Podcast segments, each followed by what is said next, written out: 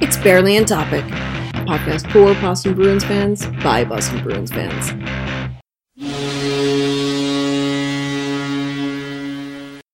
Hey, we're back. It's episode 313. I remember that. Oh. Yes. So, yes, 313. And we're back after a couple weeks of being on break uh, for the holidays. Woohoo! Yay! And I'm here with Jeff and Tim. What up? Hi. So we have a lot of things to talk about, so we're not going to talk about any one specific like meaty item in our like third act or whatever it is. Third period. Like somewhere in the middle, you know, where we talk for about 45 minutes about something and then we put all of our sci-fi stuff in it. We're not going to do that today. Well, not, I can't promise. No, we're, anything. we can't promise that second half. Uh, I mean, I can, but I'm sure we'll put some sci-fi nerdy crap in there, or dick jokes. Probably some dick jokes. I mean, there is some Jagr related news, so that covers both.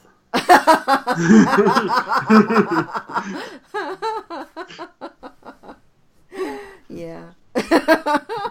you know, my first thought. uh, Let's just talk about that for a minute. I guess Calgary and uh, and Jagr's agent are looking for an exit strategy because he's not being treated very well in Calgary.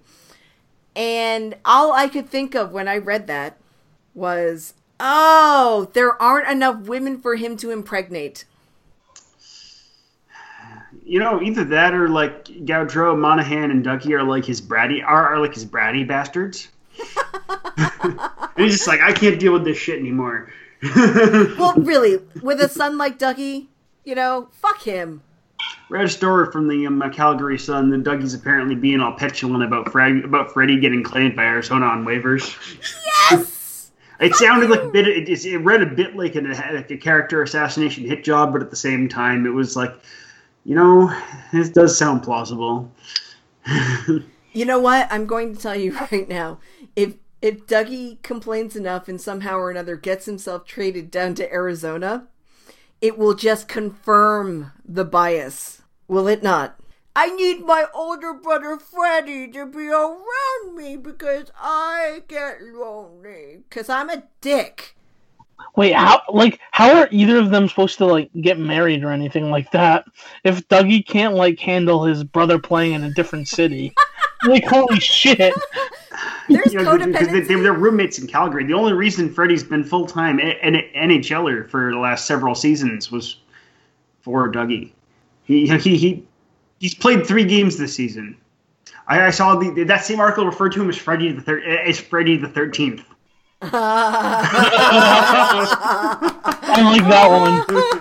I love it. I read this like I'm like, huh, huh? Is he playing thirteen? No, I get it.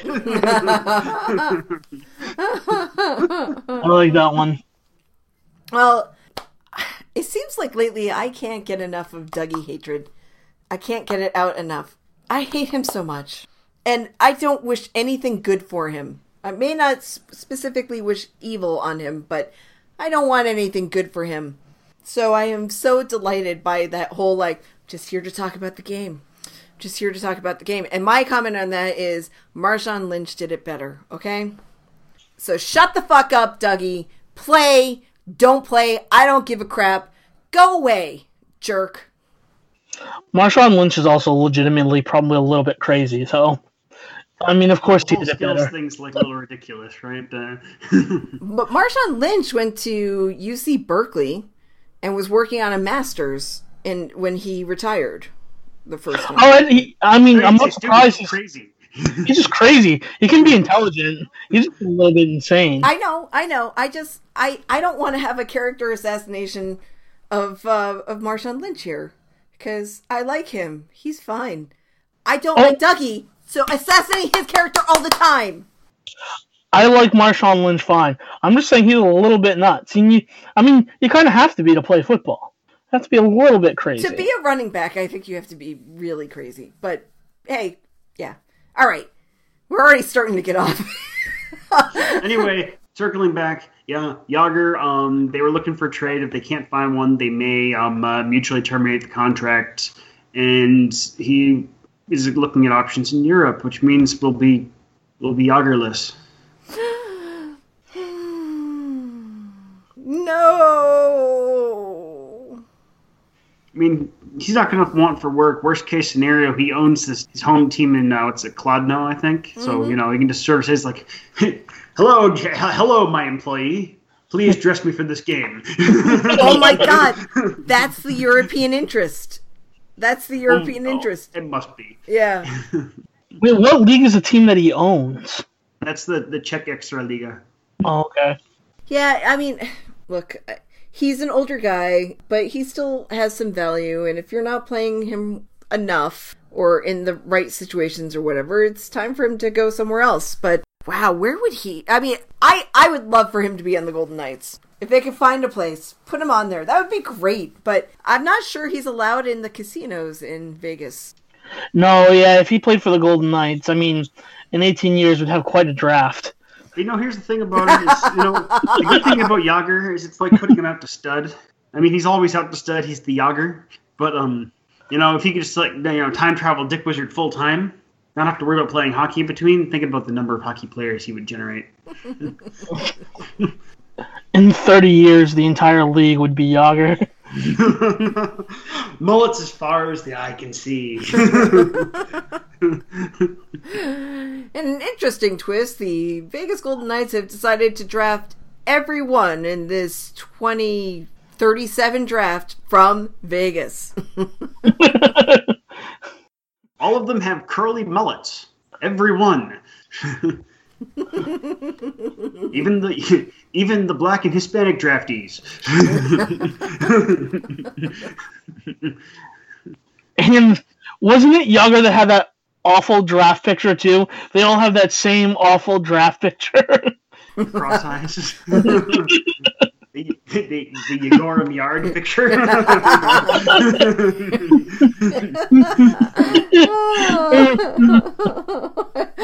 I'm gonna have to cut so much out. Anyway,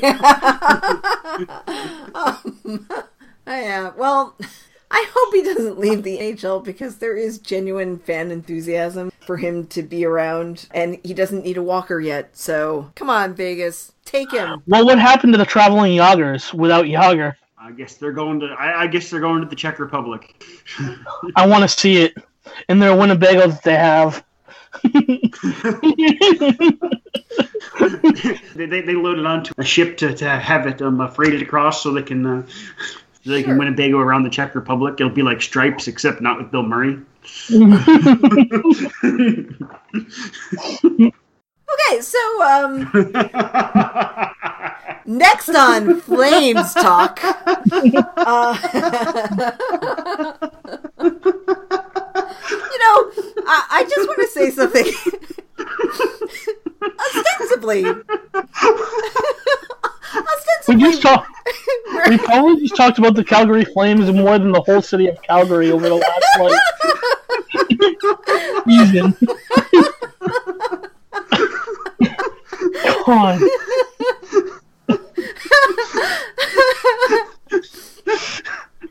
okay. Ostensibly, we are a Bruins podcast, so this was a very interesting choice right out of the gate. Jeff needed his cat to come and, and calm him down.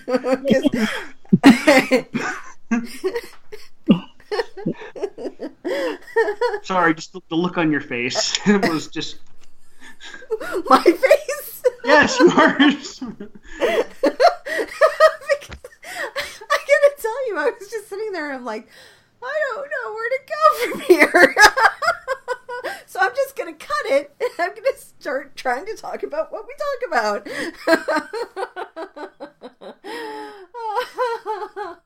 okay. so about them Bruins. Yes. Um, holy fuck, guys, this team. I know, I know, but we we should talk about that Winnipeg game first because Okay, yeah, I'll, hold off on the uh, on the on the on the on the fanboying out and, and stuff for a bit. Yeah. yeah, it, you can't just blow your load in the beginning. I'm sorry. Kidding, I'm still recovering from that from from, from that Goldblum vine that um uh, that Mandy sent us. Goldblum, yes, that was really nice to see that. But um, just you know, hold off. Just let's make this last a little bit longer for everybody's enjoyment. Let's talk about that uh, that Winnipeg game because we went to that Winnipeg game and it was a lot better than I thought it was going to go. Yeah, the, the team was was not healthy. Colby, I guess it's Cave, not Cave. This was news to me. What? Or Ben kept saying that. Maybe that was just Ben being an asshole. no, his name is Colby Cave. Okay, that's what I thought. They call him the Caveman. Uh, I, which is weird because he plays on a team with Colton Hargrove. Well, yes, Colton Hargrove really looked like Captain Caveman, and I used to call him that. I'm gonna look this up right now. But anyway, it's not Colby Cave. I- I'm Damn pretty it, sure of it. damn it, Ben. Could have been doing it because of that singer Colbie Caillat. So Could have been. Could have been. Doesn't sound like a, really like a Ben thing to have done there. I think that was just Ben being a tool. I want you to tell me this. Come on. Colby Cave. Colby Cave. Colby Cave. damn it, Ben. Okay. I had to look at it. It was on Elite Prospects. I knew it wasn't Colby Cave. Fuck you, Ben. yes, the caveman was up, um, and that was very exciting. And we were all like, "Who is 26?" That's what we all did at one point during the game. Because let's see, Riley Nash was ill. Brad Marchand managed to fight his way through the illness, yes. and other people. I think Spooner was out or something. Yeah, yeah, I believe so. It was a it was a weird roster, but um, and it was a, and you know this team seems to be able to adjust for when they're they're playing down like that because they really just like slowed that game right down. You know, the Jets are a pretty high flying offensive line group. Yep. Um, you know, Wheeler, Scheifele, Ehlers, Laine, um, and uh, yeah, it was a it was ended one one in regulation, but it was still a reasonably exciting game. Um, Okay, you can you can thank Mandy and I for the goal four. This is true. You were discussing sacrificing me. No, no, no. This is before sacrificing you. This was we were sitting there and we were praying to the hockey gods. All right, but you can also blame us for the goal against because we were praying again to the hockey gods and they don't like that. Yeah, yeah, they don't like um, too much groveling, or you know, you, you bug them more more than than they deem reasonable. Right, right. So then we discuss sacrificing you. Yeah, I'm glad that didn't happen. You know, so um, because you could have you would have totally missed Charlie McAvoy's goal. yeah, that's it. A bunch of things there. So that overtime was super fun, right? And Yep. think they they rolled like the number of kids they were rolling out too, like that was um awesome. And like a shootout's actually kind of not awful in person. I, I mean, I've been Not through, awful. I didn't say good. I said not awful. let's not get carried away. Yeah, Well, yeah. no, on TV, this the shootout's awful. It's it's terrible television. Utterly crap. Yeah, I, I don't look. I, I don't like shootouts, but uh, that night, you know, we were all like trying to figure out who's going to win that shootout, and then it turned out it was Charlie On his twentieth birthday. on his 20th birthday. That's right, right? Because we did shout that. We shouted something about happy birthday and stuff. Um, and there were no shouts of "But it's my birthday." That's because I didn't get drunk. Sorry, man. no. You should have it's not your pre-gamed. fault. That's that's Boston traffic's fault. Yeah, yeah. It took us an inordinate amount of time, stupid amount of time. You should have pre-gamed. We had the beer. We did. you know. So it's okay. Yes. Um, but like other things about that game, watching it, um, you know, the one player stood out more than anyone else that game to me was, was Kevan Miller. His positioning and his skating have gotten so good over the last couple of years. It's kind of remarkable, actually. no, It's not altogether dissimilar from watching Boychuk when he finally started putting it together, which wasn't really until the 2011-12 season. Boychuk almost cost us or the early stages of that tw- uh, uh, of that 2011 Tampa series, for example. Um, Oh yeah, he had yeah. a couple of bad games that series. Yeah. So anyway, it takes a while to put it together for some people. We've gone over this before. But like I think it's not just putting it together because he's he's not playing the same style of game Kevan he, he did when he first came into the league or a lot of the time since. It's just it's, it's an inter it's um actually I would compare his evolution to Brad's in some way. Okay, so it's a matter of finding the right role for him. The right role um, and finding the right uh, training regimen that exploited his this talents he did have and, and evolved the other ones to to to uh, fit them as well. I think he stopped doing the MMA stuff. And I think that's probably one of the things like why waste your time with that when they're not going to let you fight anymore. Honestly, they're really not going to let and, you. and it emphasizes the wrong muscles for a lot of hockey. Yeah. Like um, like you, you hear about guys fucking up their game by putting on too much muscle mass. Um, a great key example of that would be poor Jared Knight. Um, a big reason why his career completely went off the rails is believed is he put on too much muscle mass, and that's why he like had some awful, awful soft tissue injur- injuries that fucked up everything for him. You know, and and I just want to point this out too.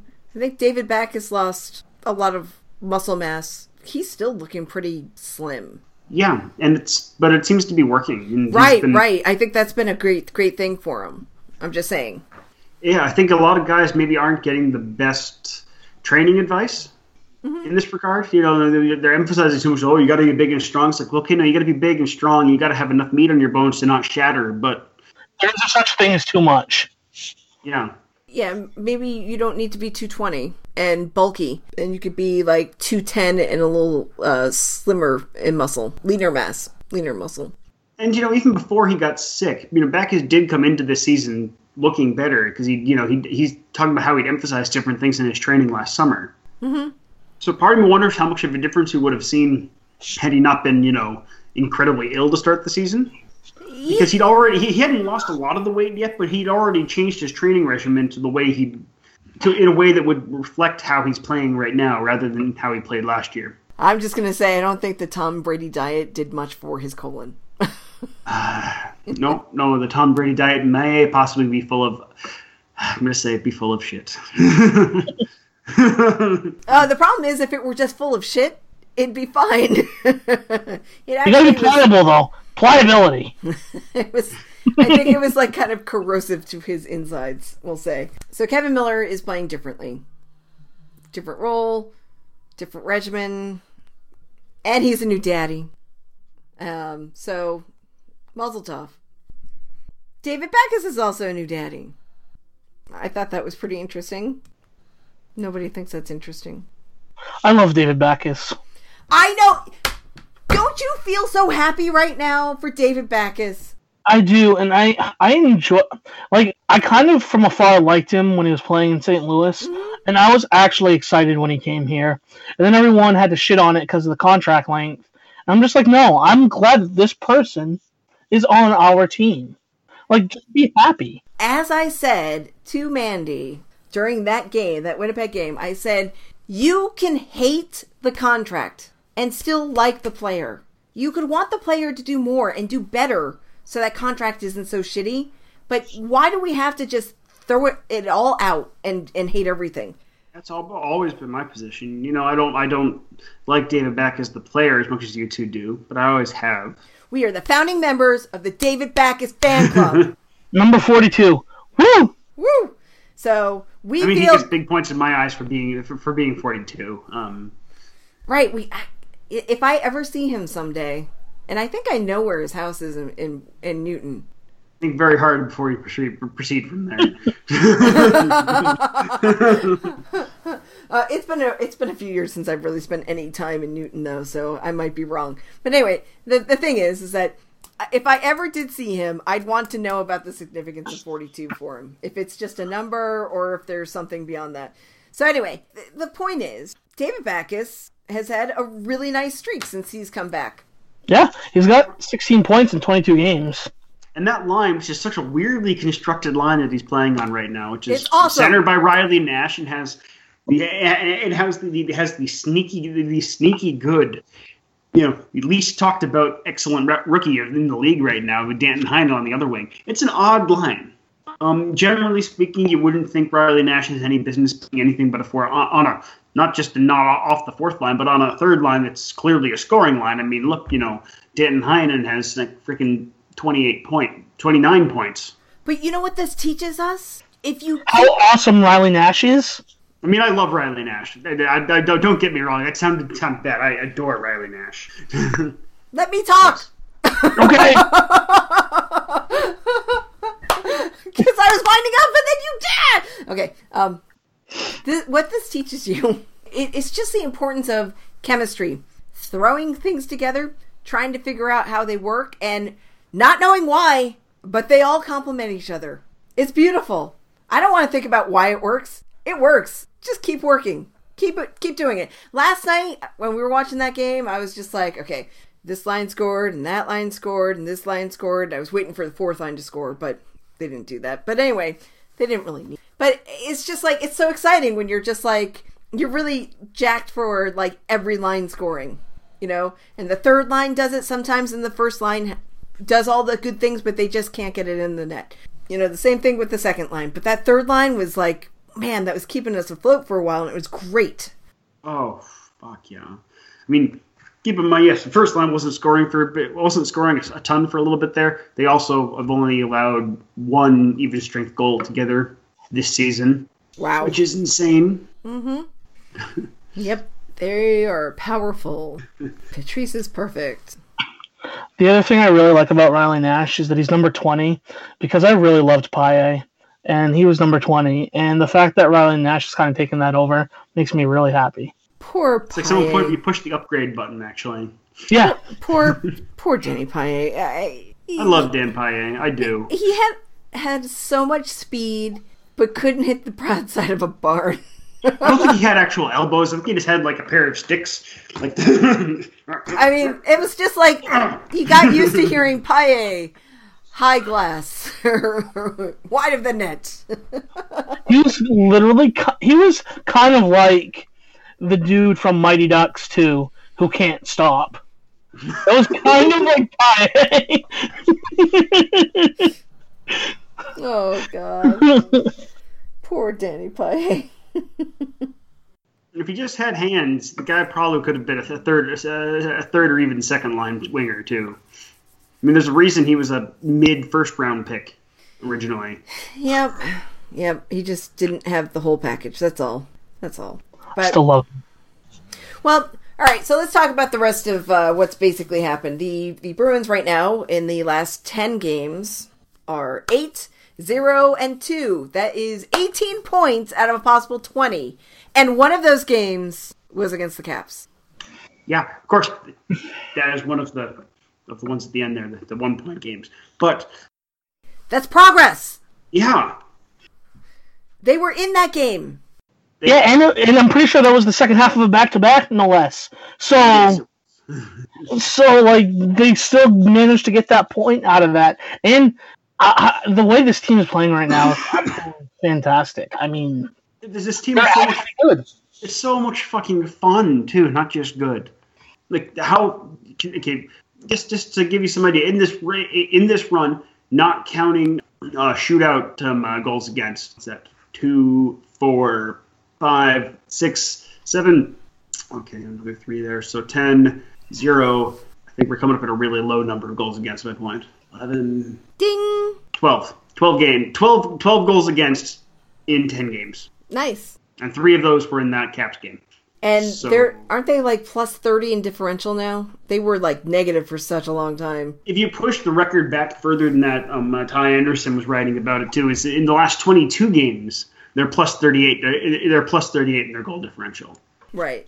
Overall, we're plus 30, which incidentally puts this team uh, second in the league behind the uh, Tampa. behind Tampa now. Know, yeah, yesterday's game was a factor, yes, but it uh, but it put this, this team ahead of um, uh, of Vegas, which until very recently was one of the other teams that was still ahead of us. Well, let's- Let's just, just for the fun of it, let's just touch on that game yesterday against the Hurricanes. Bergie got a hat trick plus one and an assist. He had a five point game.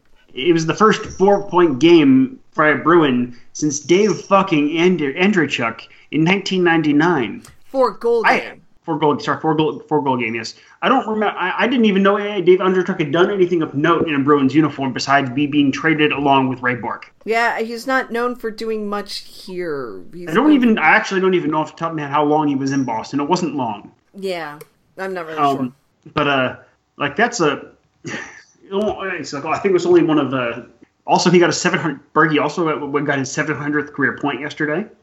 Brad had four assists. Pasta had a goal and two assists. I want I I want to read something from Amalie Benjamin and her write up on on things yesterday. Where did you take it and put it? Oh my god, I hate you. I hate you NHL.com. I hate you. It's not a good website. No, because I had it. I had the, the thing I wanted to look at, and it was all queued up, and then they took it away from me because that's what we do now. We we hate you. It says. And to add to Bergie's night, it was 13 of 17 on faceoffs. I mean, because of course, like And he was playing with a cold. and I, was I don't remember the exact quote. Marchand had a ridiculous quote about it too. It's like something like so ask like this is one of the best things, some of the best you've ever seen Bergeron. It's like, well, you know, sure, but uh, Okay, ready? or, or, or okay, Uh, I've got the thing from Amalie. Ready? There's a couple of things I was looking at. Okay, so he ba- uh, basically Bergeron was glad to have the day off on Thursday because he wasn't feeling well. He needed the time to recover. It's pretty impressive, Marchand said. Anytime you get four goals in a game, three is impressive. So being part of this one and seeing him have the great game that he had, it was definitely up there. Though, as Marchand said, I think the Olympics, him winning the cup, and him bi- just being Patrice Bergeron is above that. Thank you. That was what I was trying to. Yeah, I read that today and I was like, oh, I'm definitely going to talk about that today. like it just goes back to it. it's like I I, I, I absolutely adore how much Marchand loves Bergeron. yeah, it's really cute. It, it's not like it. I- think that uh, that that uh, Brad Marchand honestly just kind of thinks of himself as being uh, his little brother. I really think that's what I it think is. so, yeah. Whereas, like the Tom Brady Julian Edelman thing is kind of like Julian Edelman wants to be Tom Brady, and that's a little creepy. You know what I mean? I, I, I mean, as comparisons of these kind of things go, you know what I mean. I don't have another two people to compare in the NHL world. I don't I don't know if I've ever heard of another pair on a on a team, particularly ones that played together so long that had quite the dynamic that it seems that they do. To have this level of have one of them just so enamored with the other. I have another quote from that article that was fun too. This is, I think, the one that I, uh, the second one I, I wanted to read. Good for that line, Cassidy said. I told them in the room that they're probably getting tired of reading about Sean Kuraly and Riley Nash supplying all the offense, so they they said the heck with that.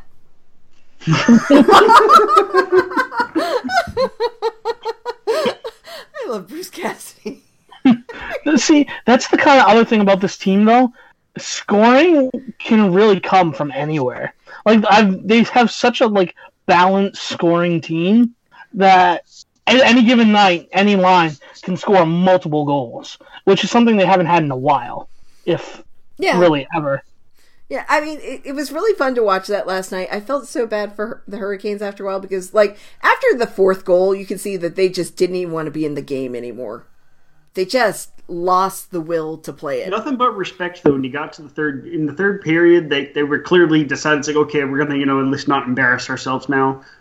They were there was no hope of them winning, right? But you know, there's and it's not the Bruins sitting back while there was no scoring in the third periods. The Canes were you know showed some pride and Fought back a little bit. and fought back. That you know at least it's like okay, we're, we're not we're gonna go down. It was like we're we're gonna go down shooting at least, and they did.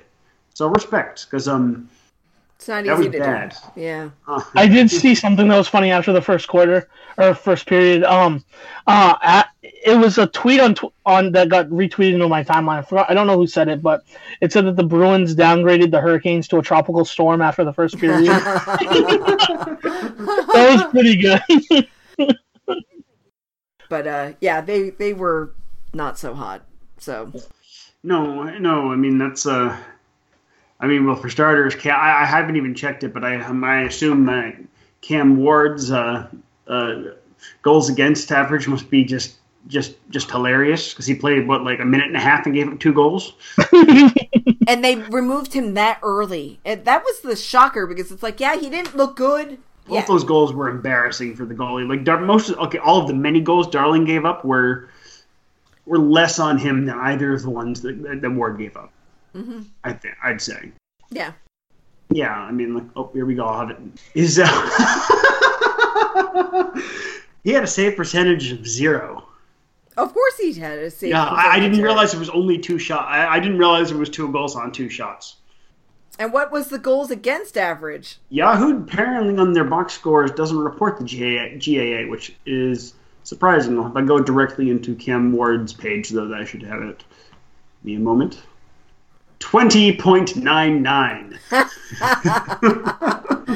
because he played two minutes and he allowed two goals on two shots with a save percentage of zero. Yep. Yeah, that's uh, in uh, in five point four three minutes apparently. Yeah.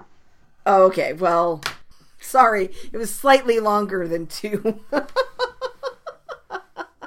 well, anyway, that was uh, that was a beating on one side. It was a surefire victory on the other. It was kind of fun to watch because it's kind of like this team has been just scoring. Like there's there have been so many games this season where they've scored five goals, six goals, seven goals now. You know, I was really hoping I was kind of hoping for eight last night. I don't know why. I just wanted eight. I just I, I I was hoping that they would just like just let, try to get Berkey to run off the clock, beat Daryl Sittler's one game record or something. Right. Well, I mean, Ber- uh, Marcy said, "Yeah, we drew it up. We, we were trying to get him like six goals."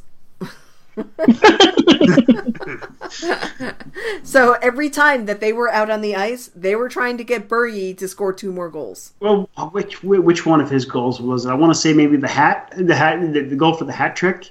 You can watch it. Both Pasta and Marchand gave up clear, unambiguous to into the net shot, shot shooting opportunities to pass it. That yeah, it was it was the third goal was that ridiculous tic tac toe uh, passing play. Yeah. Didn't that didn't need to happen that way at all. Now that's a really interesting point that you made because I was reading something. Who was it this week? It was Matt Kalman had talked about how Pastrnak had decided to not use his candy cane stripe stick in, in practice anymore. He gave it up. It was a Christmas thing, and he was like, you know what? I've, I've not been scoring very well since I've been taping my stick this way, so I'm going to stop doing that. Right? And he, he hmm. said, his quote to Kalman was, look, I have fun out there as long as we're winning. I don't really care if I'm not personally scoring. I have as much fun just winning. That's such a fantastic thing for a player to say. So if you think about it, like Marchand and Pasta have at various points like traded the lead in goals and whatever, you know, They're and, both and- tied. They're, they're both tied in you know in goals, assists, and points after after yesterday. okay, well, Yeah, so 16 and 22. Yeah, Yeah. So, yeah. So, so the thing is, is that yesterday they were just like, "Oh my God, Bergie's on fire. He can get a hat trick. We're just gonna just serve it up to him. Let him be the guy this time because he dishes it up to us all the time. So why not? It was kind of like, uh, I don't know. It was good spirit to see that happen because being selfish does not work. Speaking of which, all three of them have 16 goals. Remember how last year my bold pre- one one- one of my bold predictions was um uh, everyone in that line would have 30 goals. Well, We're under that. We're just under the halfway point, and they're all all over, slightly over halfway there. so you're you're early on your prediction. Hey, I was a year early, but this is um, again don't want to don't want to jinx it. You know, knock on wood. Um, but uh, You did a combination of knocking twice. We have to do it again. Don't knock again. Okay, so go on. but um, you know, it seems to be where that's going. It's it's good.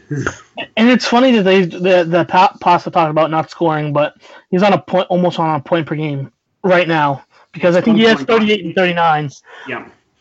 Meanwhile, Bergie's at 38 and 31. Uh, sorry, Marshy's in 38 and 31.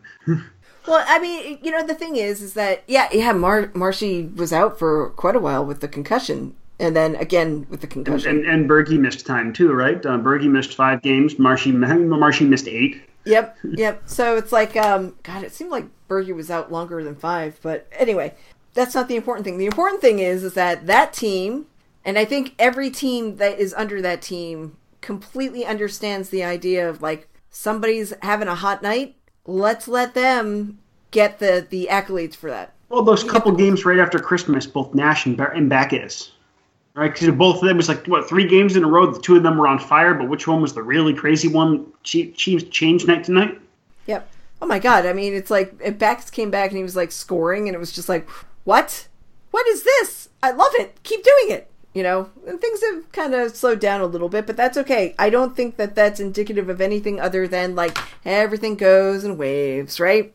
Honestly, right now this team, if it wasn't, if um, uh, if the Golden Knights weren't a thing and weren't what they are, Cassidy would have to be the front runner for uh, Jack Adams. Oh yeah, I mean, granted, Gallant is winning the Jack Adams. Full fucking stop. Yeah, because that team could- shouldn't be winning. That team could win, could lose every other game for the rest of the season, and he'll probably still take it. Yeah. Like seriously, like I'm watching Cassidy. What occurred to me yesterday during the game is like, you know what? This is his story is starting to look an awful lot like Mike Sullivan's. Oh, You know, coach that was um, that was an NHL was a head coach prior to the to the year long lockout, and um uh, and and in Cassidy's case was fired before it, but um uh, Sullivan soon after. Um, didn't get a head coaching job for a long time, like you know, um, better part of a decade uh, in, in, in the NHL, and then come back and have been, and are very very different coaches now. Seem to have learned a lot, and ulti- ultimately the two of them are coaching a very similar style as well. Well, yeah, um, not everybody gets it on the first time around. Well, also, you know what? Not every coach is right for any given time in the league. Right. Um, you know, you, you, you may a, a certain coach may be a killer coach during one one moment, but awful other times because they have to their style has to fit the zeitgeist of how the league is playing at that time too. I, I think that Cassidy probably learned a huge amount by coaching kids. And keep in mind, when I say kids, I'm not trying to be derogatory. I'm just trying to say very young, inexperienced players. I don't, you know, whatever, young guys. That's that's where he probably learned a lot. And then now he has the benefit of having coached a bunch of these guys down in Providence, and he's come up to you know to the, the big team, and they respond to him. And even the people who don't, uh, who, who weren't necessarily in the system that far back, or you know with him down in Providence, they respond to him because, good God, nobody was responding to Cla- Claude anymore. His style was it's so weird because it's the style I was used to, and then I I I see now it's just like oh my God, what were we doing? It's like relearning the sport as a, as a viewer. Yeah, Like remember, I didn't I didn't watch tons until sometime into the into the Claude tenure either, right? yeah. It's it's really like relearning the sport, and it is fun and fascinating. And Disappointing some nights. You know, I mean, it's just you know, we, it is. we went into the season early on. We talked about this is like the season will never be not ex- will, will, will, will, will, will never not be exciting, yeah. and it hasn't. Even when this team has had to, out of necessity, grind everything down to a down to a slog when everyone was injured, it was still unpredictable and therefore exciting. Yeah, I I think we've been amazingly positive about the team, and it's paid off because guess what? There's nothing to complain about. No, there isn't. Flying under the radar in the Boston sports market was the best thing that happened to the Bruins team. Yeah, last night I did some mock complaining online. Nobody responded to it. It's fine. But I was just kind of like, "Oh no, you didn't score this period. What's going on?" but uh, you know, it's like there's no. I I have not been complaining about this team. We haven't by in in general been complaining because like the things that have been happening to them, and that sounds very passive, but it's like injuries. They happen to people you know Yeah. and it took a while to get through that and now and, and we were like well you know it's gonna probably take a while once everybody comes back but holy crap people came back in pieces so like other pieces were putting together and then finally you'd put like the spooner piece in and the Krejci piece and it's like ah And you know what? I think that's a big thing is the process was still so good when everyone was out. There just wasn't the firepower. Yeah. And so that's what makes it good. You you, can plug in your, your your your your pieces that may not be 100% yet, but if everything's work, working properly without them, and as soon as you put the better put, put, put the the um, uh, gold standard parts in, it's gonna it's to improve right away. And it's just been ramping up as they've gotten healthier and gotten to a more and more of a groove. And I mean, this Bruins team, as constructed right now, is what everyone wanted. They wanted the young guys to play. They wanted to give everyone a chance. And look, this is what happened. you know what? I'm gonna say something right now that might be a little controversial. I think some people said that but didn't really mean it. And so the whole time they were kicking and screaming when we went through the injury phase when we had to play the younger guys a lot more than we wanted to and because our, our main pieces were out. And I, I feel like some people now they're like probably coming back to the fold and they're like everything's great but I, I feel like we were definitely on that whole let's play the kids. Let's play the young guys. Okay there's a couple things i think we need to talk about. We need to acknowledge them. Um, and i failed to acknowledge this before we went on break. One matt Beleskey was put on waivers and he cleared going down to Providence, and he's been doing. Poorly. He hasn't actually been playing very well down there. He hasn't been po- playing very well, but he took it very well. Yes, he's being he's being a he's being a trooper about it. But you can't help but wonder if, like, you know, publicly he's being very much a trooper, and privately it's like his game has just gone to shit because he's just messed up. He just hates this. But anyway, I don't want to read too much into it. I just want to say he was a good good soldier about it. It's too bad it's not working out. it. It's a shame seeing someone who so wanted to be here. Yep. Yep. Yep. I mean, to a certain extent, the same story kind of applies to Jimmy Hayes, except that's even worse because it's his own hometown that tore him to shreds. Boston's a really tough sports town, as we all know. Well, that's why ultimately, and also on account if he's been no great shakes, why it was the right call for Jimmy Vesey to sign in, in in New York. It probably was, and but he's dead to me now, so it's fine. Well, again, I don't care, and he hasn't been great. So, eh.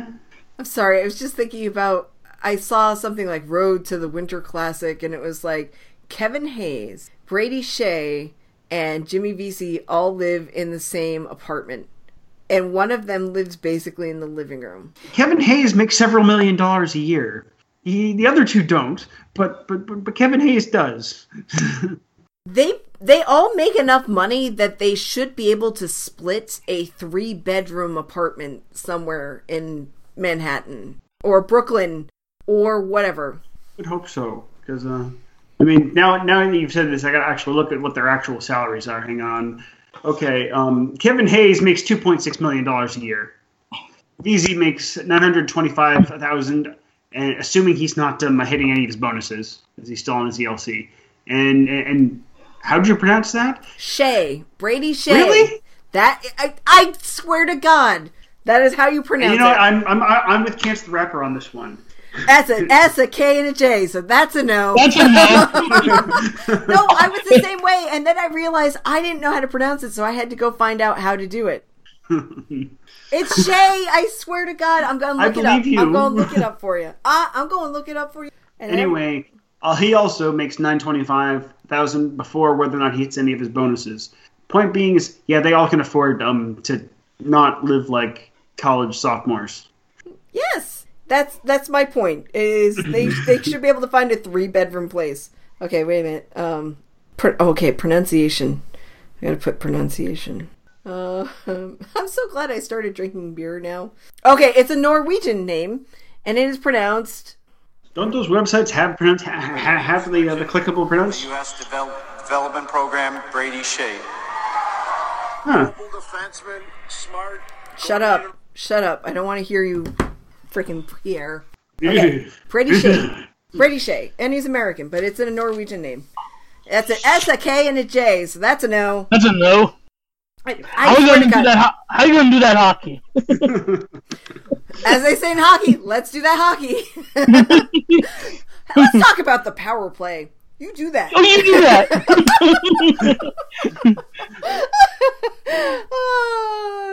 I mean, you know, I know that some people have torn down that skit, but I was just like, no, man, you know what? I've been there. I know that. Uh,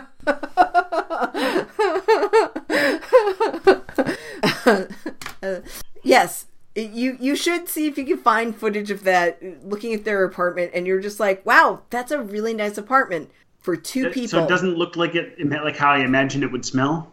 No, they they've got a brick wall. They've got a brick like No, okay, they're living in a brownstone. I see. well, you know, it's like it, it's it brings about the important debate of living somewhere where it's like kind of useful to you, maybe it's close to where you need to be or whatever, or living somewhere because you just like the way it looks no matter how impractical it is. But this is not let's talk about the houses and apartments of the NHL players because quite frankly that's the only one I really know. Oh, and David Backes' beautiful house over in, in Newton. Those are the only ones I know. Anyway, um, it is um, going through my list of things I wanted to talk. That's what it is. Oh, it's barely on topic. That's what it is. uh, yeah. So okay, Beleskey was sent down. Anders Bjork. Now it really drives me nuts when everybody goes Anders Bjork, and I'm like, his name is Anderson. His name He's is from fucking, Wish fucking Wisconsin. it's fucking Anderson. No Anders. You, you perpetuate this myth that he's like this Swedish or Icelandic or whatever. No, Anders Bjork. Anders. Anderson He's from- Bjork. He, he is from the, the state that is about as middle America as it gets. Right. So he was sent down to Providence because, quite frankly, there isn't a lot of room for him, and he hasn't quite played the same way since Matt Martin decided that his head was a target. Yeah, um, and that's the thing is he's been he hasn't he, he has by no means been bad. His scoring rates were down, but he was still playing well. Overall, I think he was still on like a .43 points per game, which is it is a absolutely a lower lower end top nine player in the NHL. But it does not mean he was one of the best choices for a wing right now. No. No, everyone else is just playing so much better that I mean, you can make a case that maybe him and DeBrusk could rotate in and out, but DeBrusk's game away from the puck's been better. Mm-hmm. You're not going to put him in for Schaller or Acciari because he's just he doesn't play the right kind of game for the kind of minutes that that fourth line's being used for. No, he's not that kind of player. Schaller Um, and Acciari and- are perfectly where. They, actually, that whole fourth line is perfect the way it is. Just leave it alone. Don't put Yes. anybody else in there. And you know, get with Spooner healthy, you're playing Spooner, and the only place to put him is is um uh, Krejci's left wing. I haven't even complained about Spooner, and you know I love to complain about Spooner. Yeah, I, I- the, Spooner's poor, been- the poor guy's been hurt for most of the year, and when he comes back, he's been playing well. he's at 12 points in 19 games. That's got to be one of his better scoring rates of his career. Right. I haven't I haven't done the, the dug enough to be able to say more than that, but that feels really good for him. But hey, he had a good night against Ottawa. In Ottawa, He why? did. Why did he? Because he got to see his dogs. Oh, he got to see his doggies. Yes, Sorry, um, I'm a big pup- fan of everybody seeing their doggies. His puppies are too large to live in his apartment building. Is uh, of his listeners. Um, I would Sharon- fucking move. I would fucking move. I was gonna say that must be a right nice apartment to justify that choice. God damn it! You know what? I'm just one of those people who would just choose my dogs over a really nice place to live. I just would. I, it's easy for me. We own our house, so it's like, uh, you know. But um, And they're big fucking dogs. Um, like I remember, I remember the tweet that I saw that the, the um, was in Thirty Thoughts that it was expounded. I don't remember the weights, but big dogs. I Yeah, have a suspicion they- that chocolate lab is spherical. Um, well, you know, I do have the calendar, but I'm not sure where he is on the calendar yet. I I think the chocolate was that was not Carl Spooner. It was the other one. Carl with two L's. because Ryan Spooner's is a weird dude. kind of is. quirky is the word. Quirky. there was this one picture of his dad during the dad's trip that I was just like, that guy could be like the father in Family Ties. He could. You know, again, we talked about this. The Ryan Spooner is just, is interesting. He's a hockey player with interests outside of hockey. Mm-hmm. That's not normal. well, that's just it. He's got other things that interest him. He's, he, he's you know, he, he larps, he DJs. The LARPing DJ. I mean, like honestly, like Ryan Spooner is a fucking nerd. I bet we would have a time with him on the on the show. To be perfectly frank. I know, and I've just spent so much time making fun of him, and I shouldn't because he's my people. um, you know, I've, I've been such a jerk. I'm sorry, Ryan. I am so sorry. I, I will not be a jerk to you anymore. I don't. I won't. Okay, so Anders Bjork sent down. That's fine. He's been kicking fucking ass this weekend. That's where we left off, was it not? yeah, it was Anders Bjork, and then it became talking about Spooner, and so yes. Anyway, um, Anders Bjork's had a really good couple games in Providence. We'll see him back sooner rather than later, I think. There's nothing wrong with him going down there and just developing some more. Well, exactly. under the not so bright lights and even if he's just there kicking ass, kicking ass for a few days and beefing up his confidence. Yep. Which that's maybe all he needs. Which that relates to something else. News about Jesse Gabrielle going back to the WHL over the weekend. Well, yeah, his rights were Gabrielle, traded. well, yeah, but yeah, no, no, no, no. He's been, he's been. pr- pr- The Bruins reassigned him. He is with the Regina Pats now. He I is know, no but- longer in Providence. So it's not just his rights were traded. He got reassigned. Right. His rights were traded in the WHL, and then he was reassigned. Yeah, Yes. Okay, that's fine. but obviously for his rights to be traded, both teams already knew he was coming back. Right. And so this is a little unusual that a drafted and signed player is going back to the CHL for an overage season, especially after being in the AHL for half for half of it. But Gabrielle was playing on the fourth line. He's been scratched a lot. He hasn't been he hasn't been great. It's kind of a mystery because remember how good he was in the Buff in that in the Buffalo Prospects tournament, and even during a lot of the preseason. But um, like you know, there was talk reading leading through at least half of the camp that he was you know potential to make make the team as a fourth line a fourth line wing. But uh, yeah, he's just not ready. That's cool. Um, yeah. Well, honestly, He's a We kind fourth line pick, and it's only his draft plus three season. So was he was he's never going to make it on that timeline anyway. They don't do that. it's almost better to have people not hit on all cylinders at the same time. Yeah. yeah, Right. So right now, this looks like a demotion for him, but this is an actual opportunity for him to play. and not a team that's considered to be a strong contender from from Memorial Cup. Yeah, so we can look at this two ways. We can look at this as a failure, or this is an opportunity for him. Uh, God, it sounds like my old work days. But anyway, I've got to look at this as as more of an opportunity for him to develop a little bit more, even if it seems like it's regressive. It's it's Let's not. see, Providence wasn't working for him yet. Yeah, Um, you know, unlike Senyshyn, it wasn't just an adjustment period because Senyshyn's turned it around. Gabrielle wasn't having that happen. So okay, you know, it's what it is. right, right. There's too much there. Gabrielle still still absolutely can be a player. It just isn't yet. Right, and that's fine. That's fine. If anything, right now I'm worried of the problem that the Bruins know that they already have, whereas like they have a lot of talented younger guys who are vying for spots, and uh, there's not a spot for everyone right now. Well, that's just it. You know, I mean, we okay, we know for a fact they're signing Donato at the end of this season. Speaking of which, Donato, other news thing we did, we had, Oh yeah, he, he's on the Olympic roster. yeah, Right now, And- now everybody in, in our private little chat, everybody was like, "Oh, nepotism." Why? is- Okay, so there was a lot of complaints at the time when he was drafted that it was a nepotism pick because his dad, Ted Donato, played with the Bruins for a long time. Now, this, of course, is bullshit because he went almost exactly where he was projected going into the draft, like within three or four picks.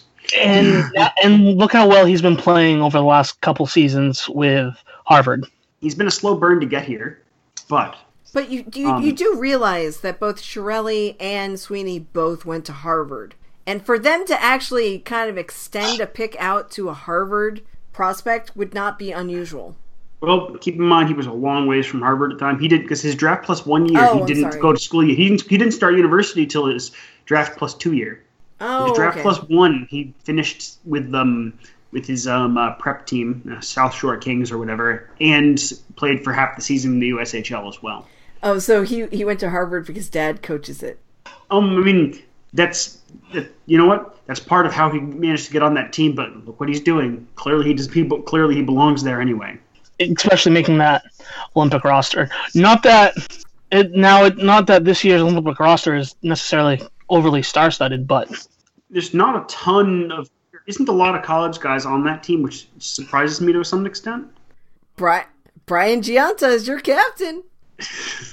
And I Mark, honestly didn't know he was still playing like overseas. So Well, he, only, he, he I don't think he's been playing overseas. I think he's just been training because he was still on the he was still on the Sabres last season, Tim. yeah, I Oh, think okay. he I think he was just training for the U.S. development uh, for the for for the um for the Olympic team. Basically, they they knew that the NHLers weren't going to play, so they needed ringers, right?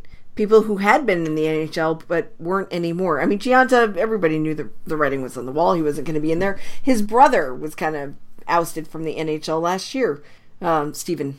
I Anyway, think Stephen still play still works for some team or another, but he's in he's in the minors now. I think. Yeah, I think he's an AHLer. He's he he was a borderline NHLer anyway. There was that one year where he was part of that really good fourth line for the for Jersey. The year they went to the finals and lost to the Kings, and that was about it. Stephen Gionta still plays for the Bridgeport Sound Tigers. The stupidest name in any league ever. The likelihood of him being called up to the Isles is slim, slim, slim, slim, slim, slim. Okay, When they can call up Josh Ho-Sang or Michael Dal Colle, right? yeah, yeah, yeah. So basically, uh, that's not going to happen. That's fine. yeah.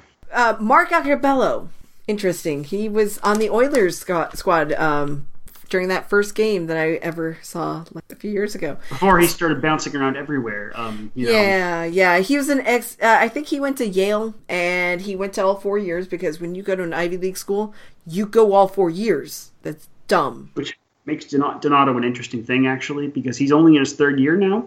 But because he did that year of that extra year of uh, prep after draft, he could um, do a, he could pull a Wheeler, Wheeler or a Justin Schultz this summer, leave without having finished university because he's in draft plus four. But there's no way he's not signing with the Bruins. Right. It's his hometown team. It's his dad's old team. Ryan Donato is going to sign with the Bruins. I, I know you want to be an NHL player, Ryan Donato, but I'm going to tell you this one very important thing. And I don't know how Harvard actually works, but I would go for the fourth year. Yeah, because you know, here's the thing: it doesn't. We don't lose his rights if he doesn't leave school. Right. Um, because that's what Rob O'Gara. We, we didn't sign him until his draft plus five year. Right.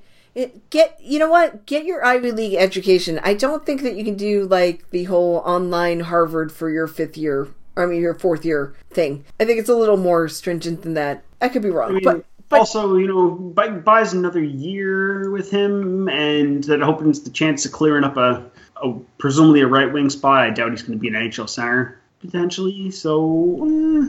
That's the other one. Chris Bourque is on the Olympic team as well. oh, the son of the milkman, huh? Yeah. and James Wisniewski. I'm going to just say one thing right now. Being the son of a legend must really suck. Yeah. Oh, I, I yeah. Joe Montana has two sons. Did either of them make it further than being a walk on at Notre Dame? I don't think so. No, they didn't. Um, unless one of them's playing in like the CFL right now. No, no, neither son did anything. Do you think Tom Brady's son is ever going to be able to play football? Probably not. The kid's probably going to be a male model based on based on the stock going into him. He he has two sons, and actually he has two sons by Oh. models. I mean, I mean, yeah, I'm just going to say it doesn't matter whether it's the one from, from, from whether it's the one from uh, Gisele or the one from from Bridget. They're both going to be gorgeous, but Those kids aren't going to be playing NFL, and and that's fine. I- I- It's got to be incredibly hard to be one of the Bourque brothers to be playing, and your father was Raymond Bourque. and that's the thing. All of his kids have been so average, Yep. and that's make it that makes it worse. At least one of them made it to the Bruins squad, though. Yes, That one year. the only like athlete in general who kind of lived up to his dad's standards, or in his case, better than his dad's standards, would be Ken Griffey Jr. Oh, I thought you were Uh, gonna. Zach Parise. Oh, beat I didn't, beat out his dad, JP. Well, I didn't know his dad played. That Oh, JP Parise was a NHLer for a long time. A bunch of cups with the both the Habs and the Isles, I think. my dad used to tell me a lot about Archie Manning because I didn't really. I was too young to really know Archie Manning. Uh, he told me a lot about Archie Manning and his play, and Peyton surpassed him, of course. Archie Manning was a good quarterback on bad teams. well, yeah, the Aints. Yeah, and the the Oilers, the Houston Oilers back in the day. So sometimes, like fathers have to sacrifice a little bit to have sons that are so great. But Ken Griffey, nobody talks about Ken Griffey. Everybody talks about Ken Griffey Jr. Yeah, senior was senior was really. It's too bad too. He got lost. Like he was on the big red machine team with the Cincinnati Reds, so he kind of got. He was really good for that team. He just kind of got lost because that You think about Pete Rose with that, or Johnny, Johnny Bench. Bench, Yeah. um, uh, Joe Morgan. They had a lot. That team was very stacked, so he kind of gets lost in the shuffle there. Yep. See, I can name two people on that team. I knew what some of those words meant. Uh, but anyway, I know some of those words. that was like one of my favorite things. I know it wasn't necessarily from the Unbreakable or Unbreakable Kimmy Schmidt, but when Titus says that, the way he says it is so great. I know some of those words. It's from um, Good Burger. Yeah, I know. And Yeah. It's, it's, it's, a, it's a good gift too because um uh, be- be- because um uh, Kel whatever his last name is just such a well. I mean, all he did was play a goober, so he just you know does goober very well. Let's get back to barely on topic. we haven't even been barely off topic. We've just been like you know we just well, we're just we've just been wandering around in the woods for a while now. Yeah. All right, I have one more legitimate thing I think I have to mention here, and then I want to talk about some revelations I made really quickly. Adam McQuaid is on the cusp of returning. I have to say, last week I, I said that I thought that Anders Bjork was actually being sent down because they needed to make way for and uh, Adam McQuaid at some point. I think roster wise they had to. That was my understanding because um, right now we are the team's at uh, 22 roster players until Adam McQuaid gets reactivated. Right, and that's just any day now. I think. Now, before the show started, we talked about that, and you know, it's going to be really tough to figure out where Adam McQuaid fits here because Grzelcyk has made a case for himself. Miller obviously is playing on his correct side, and he's doing great. The only spot that I could think where that he would come back to would be his his spot aside Krug, which was his former partner, and that's what is occupied by Brandon Carlo. And then that was an interesting little exchange before the show because Jeff thought I was going to like explode. Before I started talking, and then you didn't. yes, I didn't. I, I was very measured because I said I only think I think the only place for him would be to sit Carlo and play him, and that is hard to admit, man because everybody knows how big I am on Brandon Carlo, even though he made a really egregious mistake last week in the Isles game, and he hasn't been playing as well as he did last season, which is sophomore curse and just new pairing and all sorts of things. He's not playing alongside Chara. We yeah. know that. But he's he but when you hear interviews with him, he's aware of all this and says he's he's trying he's he's working to adjust. Playing with Krug is a very very different thing. And I, I stand by that when he gets it nailed down, he is an incredibly well suited partner for Krug. Krug He's, needs to stay at Krug needs a stay at home guy, but needs one that skates better than McQuaid. Right, and actually last night they were talking a lot about Brandon Carlo's working on his skating, and he's like he's got yeah. speed, he's got the ability to skate really well. That's one of the things that I really liked about him. I knew that. You know, he's six five. It's not easy to maneuver that kind of body around very well on the ice smoothly and he does it really well and he's been working on that but you know that doesn't detract from the fact that you know he might need to sit if they want to play mcquaid and you know there's there's two couple of angles to that is uh yeah i think he's been better he has been a lot better generally than he was like through november and stuff he was difficult to watch a lot of nights Tell, you're telling me um, he's gotten, but but like during, granted, you know, everyone looks better when the team's kicking ass and taking names but he's looked a lot better, with the exception of glaring mistakes here and there more recently. But um, there hasn't been the opportunity to scratch him to watch because then you're playing fucking Paul Postma. No. Exactly. No. No. No. No one wants that. No. so with McQuaid back, it gives that opportunity to, to sit him a couple games. Plus, that also in turn gives the opportunity to hopefully showcase McQuaid a little bit and you know finally get him traded to the to um, Edmonton. Yes, yes, yes, yes, yes. I did predict that. Please, please, please, please, please. Um. So, but generally speaking, I don't think there's a spot on this roster for on, on this team for McQuaid. No, and and you know I think the old the old me who likes to have the veterans around that I'm familiar with is like really having a hard time with that. You know what I mean? It's interesting. It's just fortunate McQuaid was never one of your guys. no, but my because all, all, your guys are now sadly long gone, except for except except for Brando. oh, I'm I'm gonna go on about that in a little bit. Okay. I'm just we're gonna segue from that into that. I didn't expect that. Sorry.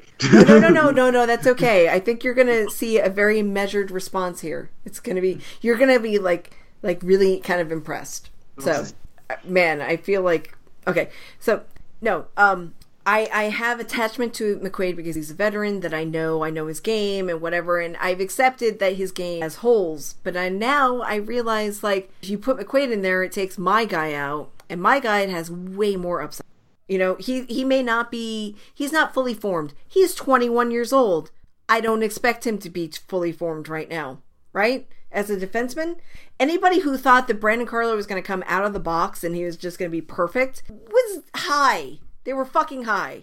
We have to remember what we have in him and the fact that he made the team as a second round pick in his draft plus two year.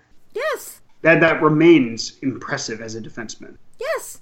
Obviously, he, he's not. He's he was never going to be what Charlie McAvoy clearly is. Of course I, you not. Know what? never going be that. I've struggled with that. I really have because everybody gives McAvoy the the attention. And I'm just like, what about my guy? Like my guy, you know. So it's like I have to find room in my heart. It's like you know sometimes it's like uh, I heard this when I was grieving over my my lost pet. That you know, it's not imagine. It's not really a, a an ability to find room in your heart. It's the ability to build the uh, the addition onto it. So it's like so I get attached to players. You know, it's no no lie. You know, so right now it's like I've been trying to appreciate Charlie McAvoy a little bit more, while still really appreciating Brandon Carlo. But I feel I feel so bad for McQuaid because I don't want him to be left out in the cold. I just want to take care of everybody. You don't want him to be left out in the cold, but you want to send him to Ottawa. I'm pretty sure it's pretty cold up there. no, I wanted to send him to Edmonton. colder It's, in even Edmonton. colder. Edmonton, same thing. Freaking up there. Their CFL team is called the Eskimos for a reason. Yeah. Can't you actually just see Adam McQuaid though going to Edmonton because of Chiarelli? Oh yeah. Come on. I kind of, I kind of love the notion of like the, the fits, the the, the, the exaltations it'll cause in some branches of hockey media, and the fits in others too. yeah. Like Canadian hockey media, which is already so polarized, would probably just like collectively have a stroke and for different reasons. I mean, the only other place I could see McQuaid going is probably the, uh, the Flyers. And I don't want that for him. Why would I want him to go play down there? So, So I'm gonna throw batteries at him. That's not cool. no, no. So it's like, uh, please, Edmonton is, it's a nice place for him to go. Edmont, you know, the people there, they get drunk really early and they're nice people. I don't want to have to hate him. honestly, you know what? The Leafs also kind of. I don't. This is interesting because, of course, we're almost certainly going to be playing the Leafs in the first round. So maybe you don't want to make this trade, but the Leafs need a right hand, a right shot defenseman. He's better than Roman Polak, and he does. He is. He is actually in a lot of ways a Mike Babcock player. But do you think he'd really improve them? No, no, of course not. But the point is, I don't think he he would in insofar as that he's better than Roman Polak, which right there is reason enough for us not to trade him there. Because again, we are definitely playing the Leafs in the first round, um, barring either us or e- barring either us somehow beating out beating out Tampa for the first in the division. Not likely. Tampa's lead's ridiculous, um, or the Leafs um, falling out of the playoffs. Which, given who's going to replace them, no one. Um, No, no. Uh, Tampa Bay spent like the last two seasons kind of ramping up for this, so no, we're we're not going to beat them. And and you know what? And that and that's okay. They earned this. Unlike the like the Blackhawks or something, they they earned this. It's good. Let them have their their time in the sun. I'm okay with that. I mean, just the wrong Tampa Bay team to have their time in the sun, but hey, you know. Look, I get it. They're in our division and they're leading our division and pretty much all of hockey. I, I and it sounds like I'm going against my team, but no, I respect teams that do it the right way. Okay, so it, it's fine. I don't really have problems with people on that team, and I also am very confident with my team against theirs. Okay, so so you know what? I'm fine with Tampa Bay. I really don't really. I'm not really a big fan of Maple Leafs because I think they've been skirting the the um the rules a little bit, and they've been getting away with it. So fuck them. Well, and they knew they could after after they pulled that shit with Robida. So, granted, it's almost certainly more flagrant with Liverpool because it's a bigger hit, but still, yeah. Yeah. So I mean, this is not really the huge discussion I want to have right now, but I Sorry, think like But anyway, Adam McQuaid doesn't. Yeah. he, they're going to bring him back, and it could be just to showcase him so that they can ship him out. At, because they're not going to be able to keep him unless they just keep him as a seventh. And you know what? After I, I know at one point I put up the argument of like that's a lot of money to have as your seventh guy, because po- Postma would be he'd, he'd be waived and then probably going into Providence because he's a borderline player anyway. Yeah. And, and then you know what? I'm okay with that. I'm okay with McQuaid being the the uh, seventh D, just kind of riding things out. And I'm I'm getting over the whole idea of like all these people that have just been around and having an attachment to them because they've been around. So I'm growing, is what I'm saying. Now, let me talk about the revelations I made just like a few days ago. This is big. This is big. Very, very big. I didn't, I kind of sat on this. Like, I said something on Twitter and nobody responded, and it's fine. I said something on Twitter about how I made some revelations I wanted to talk about today. And it's Bruins related. That's really, really important. Okay. When I was doing the, the write up for the lines on the Isles game, you know, every time we're playing the Isles, I want to know is Johnny playing? I, I want to know Johnny Boychuk and Dennis Seidenberg were are playing, right? And as it turns out, I don't. I know that Johnny was not playing, and I don't even honestly remember if Seidenberg was playing. I don't think he was. I don't. I think they healthy scratch Seidenberg now. Right. And I realized at that point I was not upset about it anymore. Aw. Like like I I've gotten over being upset about Johnny Boychuk not being on this team anymore. Like I realize like I look, I'm not stupid, but I have attachments. Um so when he was traded, I hated that and I was very very angry for a very long time. And every time we'd see the Islanders, I'd be like so sad. But then increasingly it's become whenever we play the Islanders, Johnny's not in the lineup anyway because he's hurt. Okay? He was in last God. December. Yeah, he, right. And and so this week when I was just typing up the lines, I went, "Oh, wow. That could be happening to us right now." We could have contract. with we could have signed a terrible long-term contract with his being injured for half the year. Because we didn't see him in the first game against the Isles this year. We haven't seen them this time, you know? I think we Well, third game against them's fairly soon. Um, Yeah, so it's like we haven't seen him. And then Dennis Seidenberg, which, you know, that's irrational. I get it. He's he's never the kind of player that Johnny could be. I just realized like when he wasn't in the lineup I'm like, "Oh, well, he's just on his last leg."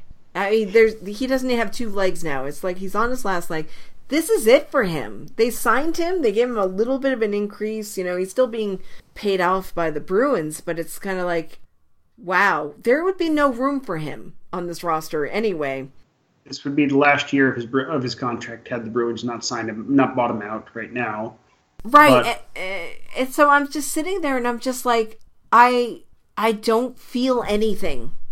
I just I don't feel anything about it. I don't feel sad or happy or whatever. I was just completely neutral about his not being in the lineup either. So I realize now, like, I can get over these attachments. I can. It just takes time. Like the Ference thing was like the one that hurt the most, and he quietly retired this year. And while I was upset about it last year before it even happened, when he retired this year, like I didn't have anything to say about it. Like it was like, okay, it's fine. You know, people get older, they stop playing. Didn't stop me having a dream about him last night, but you know, I was uh, hired That's, to that's just what it is, you know. yeah, I was hired to be a seamstress for his wife. That's it. Nothing exciting. I also had to help Brandon Carlo and Riley Nash go Christmas because that's how it happens. Anyway, yeah. So I just I'm I'm I'm through that. It feels so weird. What do you think, I'm happy for you, VA. I am too. men? You guys aren't deep diving deep. You're just like ah. I mean, I still haven't gotten over the loss of Spetty, so I'm just sitting here. That is true. and That's a I- lot more. That's exponentially more irrational than, than any of your hang-ups. Yeah. VA. It's like it's it's like finally logic got into everything and was like, stop feeling this way. Everything is fine. It it it helps that the Bruins are in a really good place because of those decisions. I mean, since those decisions, not because. Mm-hmm. Well, actually, kind of because because Boychuk turned into Carlo, and right now that's a better decision, right? Because Boychuk wouldn't be in the lineup and Carlo is.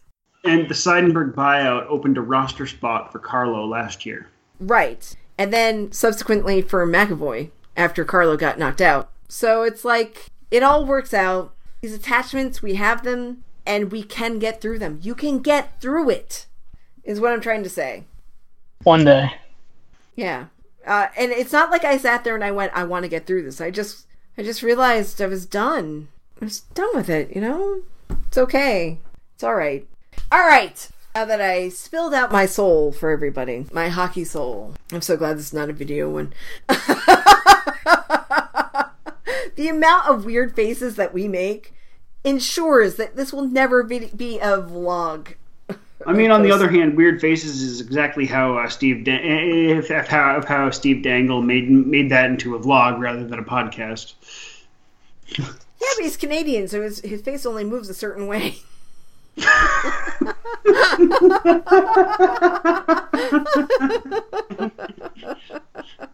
South Park. He's not your he's not your guy, buddy. Not your buddy, pal. friend, friend. Sorry, I get it all mixed up. It doesn't really matter. Let's talk about let's talk about interactions we've had. Um, I did. One thing we kind of haven't done, and I don't know if you plan on doing it later. I just wanted to ask because you said you had your own nickname for the fourth line. Oh, let me do that. Okay, yes. Thank you for reminding me. Thank you because I forgot. We should talk. I about had that. one too, so Yes.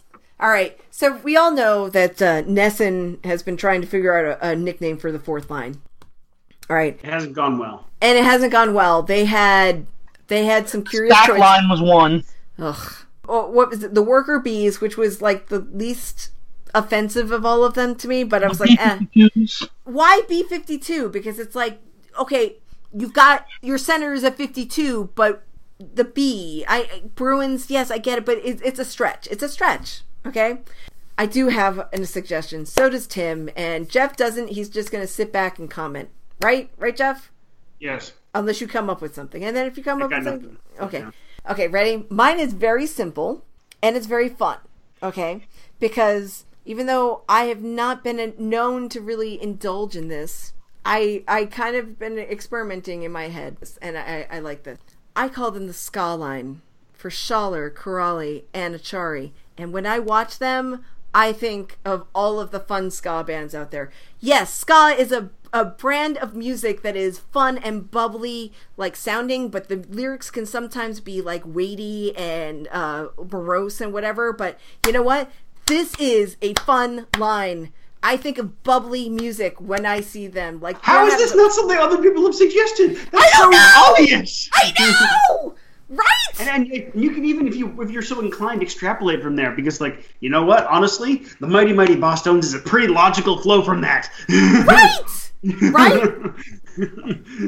honestly what plays through my head when i watch them is Reel Big Fish but i get it the Bosstones is even better correlation they're fun to watch if you like to watch hard-hitting hockey and guys who are scrapping and scraping for goals and a guy who will stand up for his teammate who got knocked down with a bloody nose and you can't hear ska music in your head when you're watching that then what's wrong with you see didn't i tell you it was so good yes, fucking right, VA. Fucking Yes. right. and it's so simple. Ska.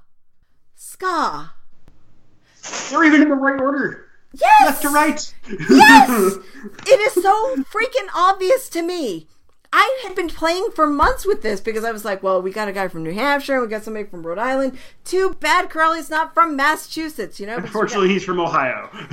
Right. So then I was like playing with that. I'm like, no, the obvious is ska, the ska line. So fun. So great. Yes, I win. Okay, Tim. Yes. Well, see, mine's a little bit different. Um, in rearranging the letters, um, so you have Acciari, Schaller, and Kuraly. Ask. Ask. We've been asking ourselves who is going to take over on the fourth line for the Merlot, and they are the answer. you, you've overemphasized the, the pun element here, but you are Tim, so I'll, I'll allow it. They are the answer. For me, they just are the answer. I think we need to put this out as a poll. What do you think? so what you're saying is Acciari plus Schaller plus Kuraly equals Backes? Yes, the answer. But You had to think way harder about that one than I, than I expected, VA. I, I, I, I know, but it's because I wasn't really paying attention after a while. but but we're gonna put it out to poll. That's what we're gonna do. We're gonna get people to vote on this somehow. We're gonna like please vote for it. Do you like the ska line or do you like the ask line? Now see when you The say- answer. The answer. They're the answer. It's not the answer line because Dave Answer. Backes is not on it. They are the answer. We've been asking ourselves who is going to take over for Merlot on the fourth line. They're the ask They're the answer. To Tim, I'm just going to give you the credit that that is better than everything NESN's copped up, but it does not hold a candle to VA's. I don't like music. They're the answer. Put it into poll. what just I can't, happened? I can't arm wrestle you. Did you say the, the What? I don't understand. galaxy brain? I don't understand what just happened. What? What? Because I was in it. What? He, he, he just he said I don't like music. They're the answer. I'm like, Oh, oh yeah, yeah, yeah. I, I kind of like I don't understand what that is, so I just let that go right by my head. Like I, I don't understand what that is. Oh, I that hit me in the face like a steel-toed boot. It's like, I don't listen to music in my car. Oh, well, most of the time lately I've been listening to podcasts because, well, I don't listen to music. If I'm listening to the radio, it's just sports talk radio. oh, see that listen- that yeah yeah no, you gotta you gotta broaden your horizons, man. You gotta listen to other podcasts and stuff.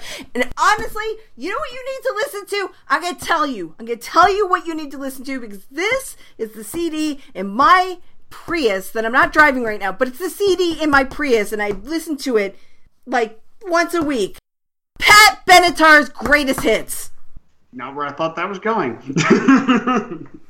Definitely didn't expect that. Probably won't listen to it. I hold a very dear space. My heart is very full, by the way. I hold a very I've gathered, yes. dear space in my heart for Pat Benatar. Ever since I was just a little tiny kid sitting in various siblings' uh, cars in the back seat, listening to Pat, Pat Benatar all the time. And when I saw Glow, the the series on uh, Netflix, the last episode where they have the montage of the wrestling, uh, the wrestling match between uh, you know the the good guy and the Russian guy uh, in that one, and they were playing Pat Benatar's um, oh god, what song is that? Invincible, Invincible. Yes, that song. Whew. Wow. Okay. So anyway, um, I'm old. It takes a little while sometimes to get to the point. The point is, Your words, not mine. Shut up. anyway, I love that song. It's great. And I, I listen to the other songs too. So, yes, Tim, how many assignments do we have to give you? Apparently a lot. You need to listen to some music. Just any music at this point. Well, um, uh, uh, but anyway, because not all music is created equal. I just. I don't like music. That was, whew, yes. I just let it go by. Okay, we're gonna put it to poll. We're gonna see what what three people think about our choices. Listeners, I'm prepared to not pay you off to pick mine.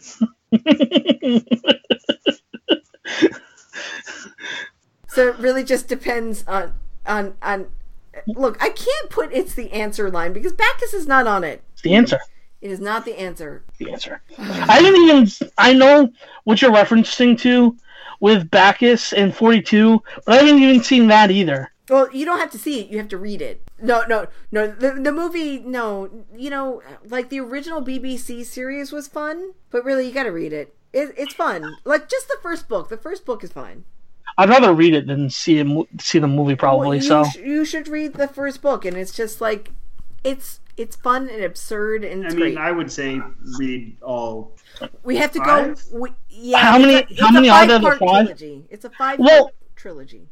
If I'm gonna read the first one, I'm gonna read the other four. I'm I not. mean, sure. I will warn you, they get incre- the, the first one's the important one, 'cause later it just gets increasingly, unrelentingly insane.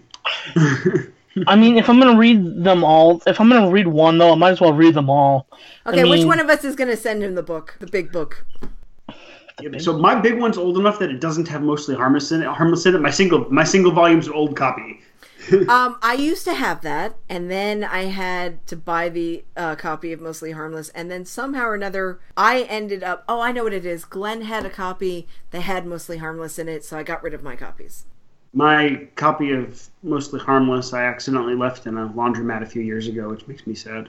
Um It's just a paperback, but yeah, I need to do something about that. You know, once I I lent somebody my copy of Good Omens, and I never got it back, and I just had to rebuy it this year. And I was reading through the forward, and uh, Neil Gaiman and Terry Pratchett had said something about how people brought second, third, fourth, and fifth copies to read because uh, to to sign, and they were like in various states of decomposition because people read them and loved them so much. And my mistake is I often will lend somebody a book because it's great, and then I'll not see it again. So, but anyway, we'll figure this out. I have to cut out a bunch of shit. Okay, let's talk about what listeners have been saying. Okay, I did put out a question. My question was, what do you think 2018 will bring the Bruins team?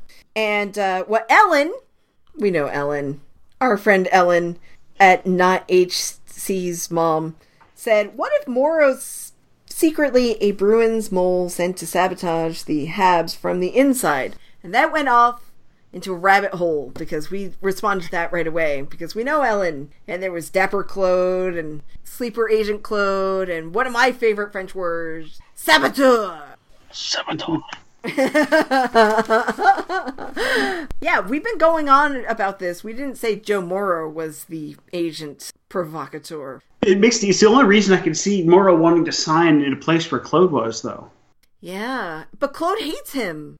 You know, though, maybe they had a, maybe that was all an act. oh my god, secret criminal underground. Claude and Joe decided to get together. Joe Morrow and Claude Julien got together to take down the Habs from the inside.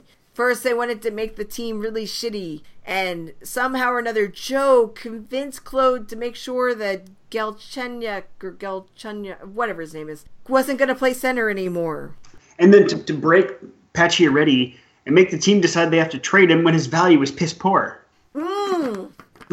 I forgot. That's my favorite like, part. like honestly, like I feel like they took that assignment from me. Like I'm just like go up there and find a way to destroy Max Pacioretty forever. Have you been going into your secret cone of uh, confusion and sending out the messages to them? You're not that far from them. Okay, well, I, Listeners couldn't see that response, of course. Um, yes, I, I, I am, I am the spider. But are you the Eggman? No, that's Claude. Okay. Ah. Cars and hockey, writes. That's good old Adam.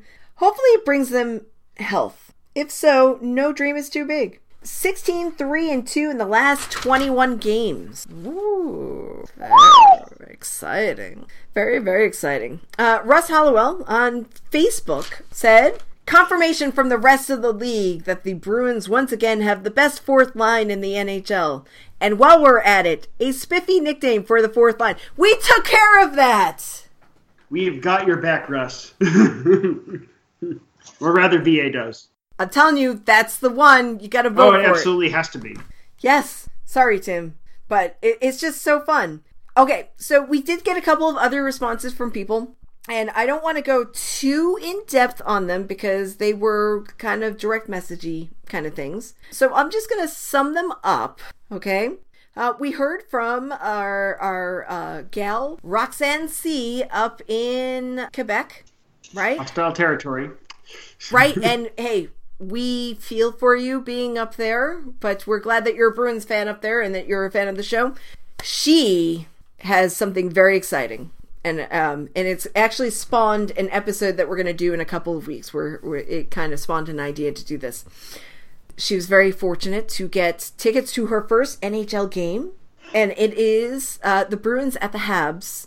Not this Saturday, but the Saturday next. So remember, we're coming up into this territory where we play the Habs three times in one week, or eight days, basically. And she's going on the uh, the other Saturday at the Bell Center, which is super exciting. Can we just It say, is. like, it's her first NHL game, and it's it's her team against their most hated rivals in her in her province. Right? That's very very exciting. That's like s- super. I mean, my first Bruins game was definitely against the Habs as well, actually. So, But it was not in the in, in, in the Bell Center. No, it was at, uh, I think it was called the Fleet Center at that time. But Yes. In two weeks' time, we're going to talk about our first NHL games, and it's going to be super exciting. But you know, I I um, did put out an invitation that if she wanted to talk to us about it, that that would be great because we like to hear about first experiences. And anybody else who wants to talk about their first NHL games, go ahead and write to us about it. And uh, if you give us permission, we'll talk about it on the air. We'll read it out, and because we. We think that this is a fun and exciting game. It's great to watch from home and I'm never going to say anything bad about people who uh, only want to watch from home or only can watch from home. But if you can get out to a game, the game is so much more exciting, and it's such a great experience that we love to hear about it. You know what I mean? Uh, I still get excited about going to the games. You know? oh yeah, Um, even though the last time we went to the game, I was hobbled with this terrible, terrible plantar fasciitis, which is better. Not completely gone, but it's better. But it was it was terrible. It's no fun to be like that. But anyway, We accidentally went to Charlestown anyway. yeah. Well, that wasn't me. I was in the car. but anyway, uh, yeah, so it's very exciting. Roxanne, we hope you have a good time at the game. Uh, we hope that you will tell us about it. That would be fun. Even if you don't want to come on with us and talk about it, you can just write something up and tell us about it. Um, Bring Em- them luck as well. Oh, ah, yeah. I'm sure she's going to be good luck. And then we heard from someone who is probably the most far flung we've ever had um, a a listener talk to us from. I don't know. I I, I kind of don't want to say his name because I don't want to mess it up. Um, so it's either Nick Ah or Nick AU. I'm not sure which one it is. I'm sorry if I mess it up. I don't mean to do that. I always want to be correct. He is from Vilnius, Lithuania. That is awesome. Thank you. So I have to assume he's buddies with Darius Kasparaitis. Oh, okay. that, that that fell flat. At least Tim smiled. Um, Ghost Dog. Oh, I thought that oh was no, Cas- no, that's that's Casper's that's dog. Kaspars Daugavins, and he's from Oh. and, and, and, and, and he's from Latvia.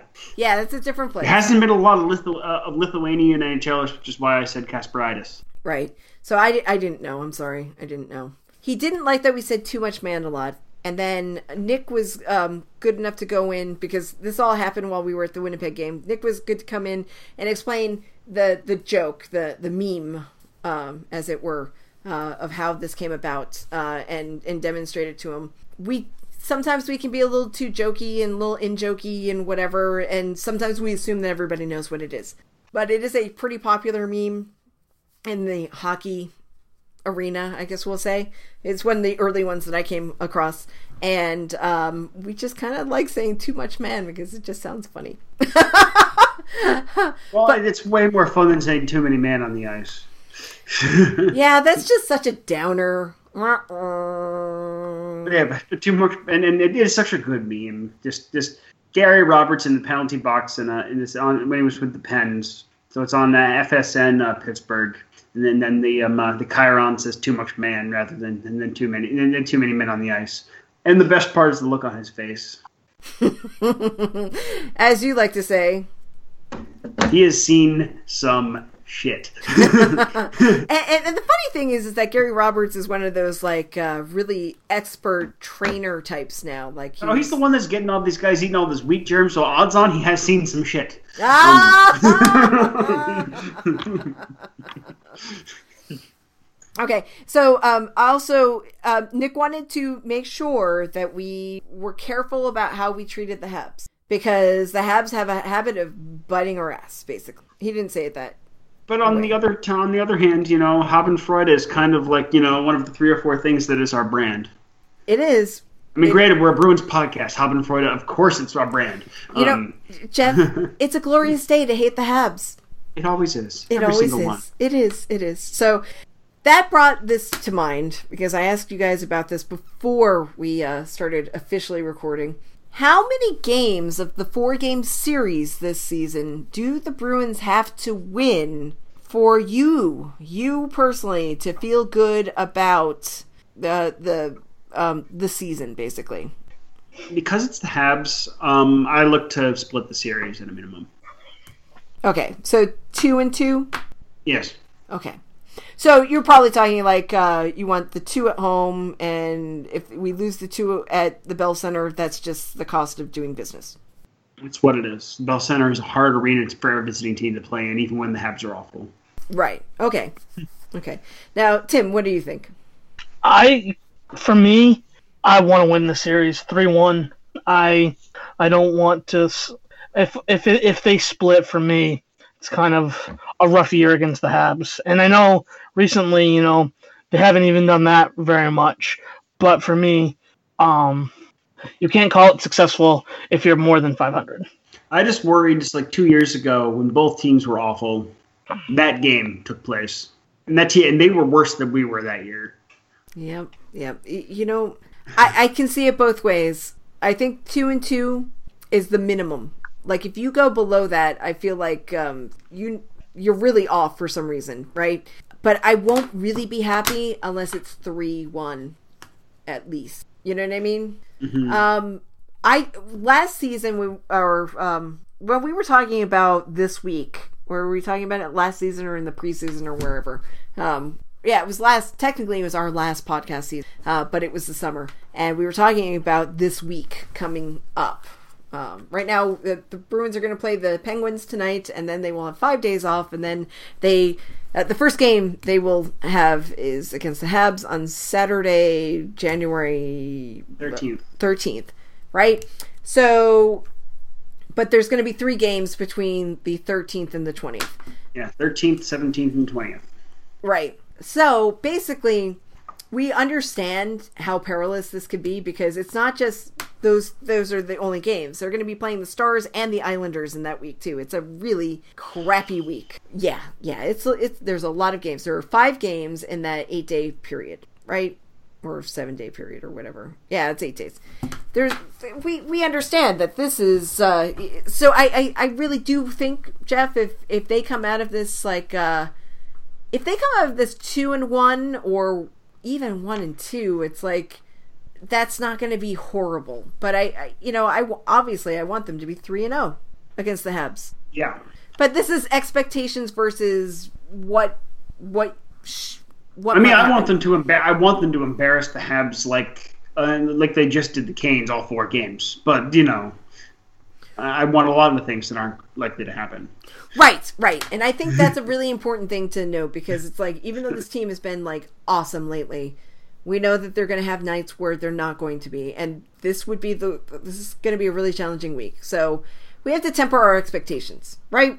That's it. And I, you know, the one thing that I will say is that so much of our team is new. So they that, won't have the um, same There isn't the same hang-ups in history there for a lot of players, right. right? I mean, you know, Hein- you know, Hein and Bjork, the most of the, entire fourth line, McAvoy, Grzelcyk, it just isn't there. So hell, even Pastrnak comes in after. You know, I mean, that's a big thing. What happened in 2014, right? Is that they is that there was just so much history and hatred there, and, and the, the, the TS team let the let the Habs get under their skin. But you know, the two biggest perpetrators on the Habs side for that. One of them, of course, now plays in Nashville, and the other one is having a shit season, so he really has better things to do than antagonize the Bruins. Like you know, not be awful. Well, actually, um, it's interesting because Emelin's also in Nashville.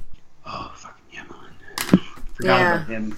Yeah, he's my least favorite of the defensemen in Nashville right now. You reckon? I, I, you know, it's like uh, I've been having a hard time with the the Preds this year for the respect At that least it's he's like, back down in their third pairing without El- with Ellis back now. yes. Oh my god, I wish I could have seen uh, Josi and Ellis last night, but um, it was not to be. But anyway, yes, you're you're absolutely correct. But it's still like Nashville. I I get it. I know what you're doing, but I hate Bonino and I hate Emelin and ugh, God. Like I get why they got Emelin. You know, they, you look at him and okay, he is improvement on your third pairing over Potato Irwin and Weber. and Irwin and Eh, and Weber. And- yeah. Any of those, any of those three. In short, listeners, keep talking to us. We love it. We'll talk about your stuff. Let's, uh, you know, if you don't want us to say it all in every exact word, we'll words we'll we'll paraphrase it or something. We'll talk about. I do you have one ask it. for Yeah. listeners though. okay. please, um, if you're willing, interact with us in more public. On Facebook, for example, we would we understand why you may be doing DMs, but please write if, you, if you're willing, write on our walls inst- wall instead. In, engender conversation, perhaps we'll get more people engaged. Right, right. And then it'll be we'll all talk together, you know, and we'll even probably come on as our normal selves. As opposed to having to come in as barely on topic and then sign our and then sign our replies. Right, right. Anyway, uh, yeah, so that'll be fun. Excellent. Okay, so we pretty much talked about. We've, we've talked about the schedule, so there's not real much point in that thing in, in that segment today. Yeah, let's just skip that. That's they, we we know what that is. We talked about that so much. yeah. And So. Uh, do we want to do bare necessities or do we just want to skip it this week? I mean, there's not a lot happening this week in uh, in the hockey in the Bruins hockey verse on Oh my the, god, that's right. That's right. There really is nothing happening this week. Uh, it's. Uh, It's, it's the bye week, yeah. Yeah. Don't worry, it's a it's a bye week. We all get to uh, have a break, and that is our bare necessities for the week. And let's just uh okay, well gosh, this is so easy. So now we ha- I have to remember how you can contact us. Okay, this is going to be easy. I've done this before. She says out loud trying to gain her confidence. hey, you think podcasting is easy. It's not always easy. Like especially Just you- put up with us. Yeah. uh, You know, I, I want to say that one of my resolutions for this podcast this year was I was going to be nicer. I'll listen to that episode that I'm not there for on the 21st afterwards. And listen to that Oh! I know that's going to be so hard. anyway, you can contact us at. Oh, well, maybe. Wait a minute. Let's start off. You can listen to us on SoundCloud at Barely on Topic, on Stitcher, on iTunes, on Google Play, on something. I think that's all of them, is it not? Huh? I think that's all of them. I think that's all of them. It just seems like there's so much. Wherever your favorite podcaster. oh yes. Okay, there, there, there you go. Uh, you can contact us on Twitter at Barely on Topic, on Facebook at Barely on Topic Podcast, uh, our individual Twitter accounts, which I'm kind of back. I'm at VA from RI. I'm at Dr. Hand Grenade. I am at Tim A. Richardson. Yep. Is there any other way to contact us? Morse code, semaphore, smoke signals. Skywriting. Skywriting. Skywriting work. Yeah, that's expensive though. I, I would not recommend doing that.